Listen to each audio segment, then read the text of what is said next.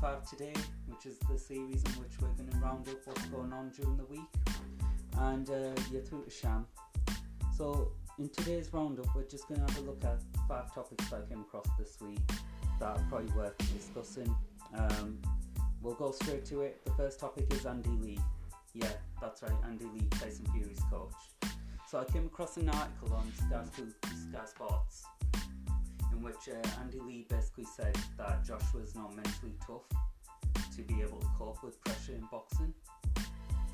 Yeah, it was a very, uh, well, your typical article, isn't it? He's Fury's trainer, of course, he's going to have a jab at Joshua. But I think it's worth discussing because he does merit a point here. Joshua was really, really struggling. Yeah, for, me personally, I felt he was struggling in the second fight against Ruiz Jr and I think is mentally getting him to him now. And He's been at the top for quite a while. And I think it just comes with well what they call winner's fatigue. You, you always have to stay fit and be a step ahead of everyone. I think it is getting to him. Another issue is as well he has been clocked pretty hard in the past, so he might not be as confident with his chin anymore. Yeah, it's definitely worth a read. Uh, personally, I think it was just a jab at Joshua, but if you look into it further, you know that Joshua's mentality has dropped a bit over the years. Um, what I found from the Ruiz fight was the second one anyway was he was running for me personally. He was running away from Ruiz's power. It was nice boxing. It was good to watch a heavyweight, but overall it wasn't the typical Joshua we're used to seeing. And yeah, they, they are worrying signs because Ruiz isn't the best boxer. So what happens when he comes across someone who's just as agile as him? Okay, so moving on, we're going to Jeremy Stephens. He missed weight again. Uh, yeah, Jeremy Stephens. He's had a hell of a career. I don't think he's going to have much left in him now for the UFC. Um, of course, he's lost 30% of his uh, purse to Calvin Kattar. I think it's going to be a close fight, but um, I think Kattar's going to get it. Stephens is now on a four fight losing streak, so I can't see him spending much more time in the UFC. It might be worth hanging up the gloves now for him.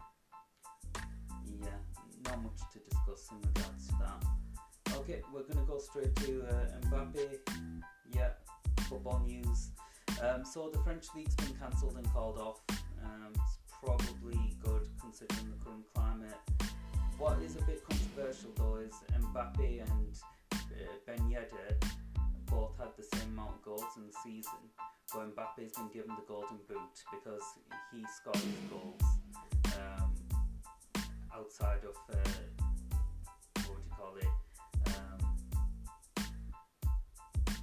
yeah, no, I'll need to read the article again. You can bear with me. Uh, Mbappe outside of set plays. That's what it was. I was taking penalties there, but it was all set plays. Um, so they based it on that. Now Mbappe's turned around and said he wishes to share the golden boot, which I agree with. I mean, set plays themselves are quite difficult to score from. So the fact that they exclude them uh, to pick a winner is a bit silly. Um, so moving on, England cricket team.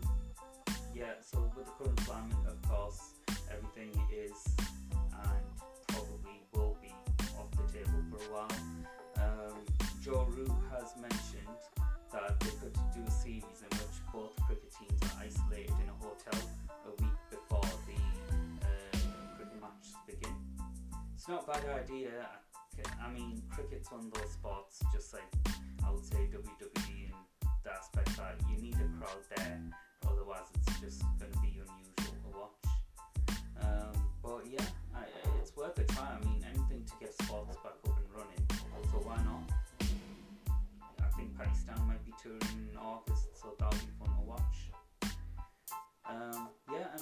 Our uh, final point for this is going to be Formula One.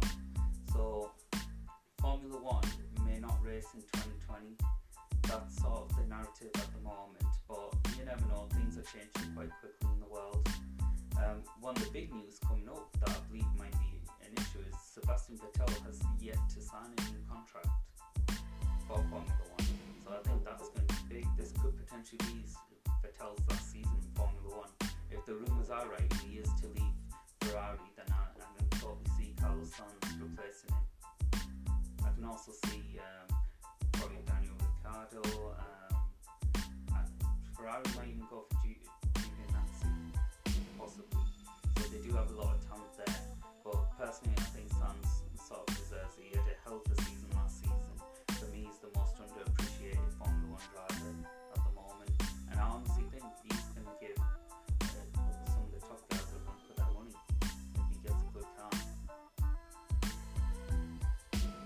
Okay, so that's the end of today's podcast. Uh, stay tuned for next week, and we'll see what news we have then.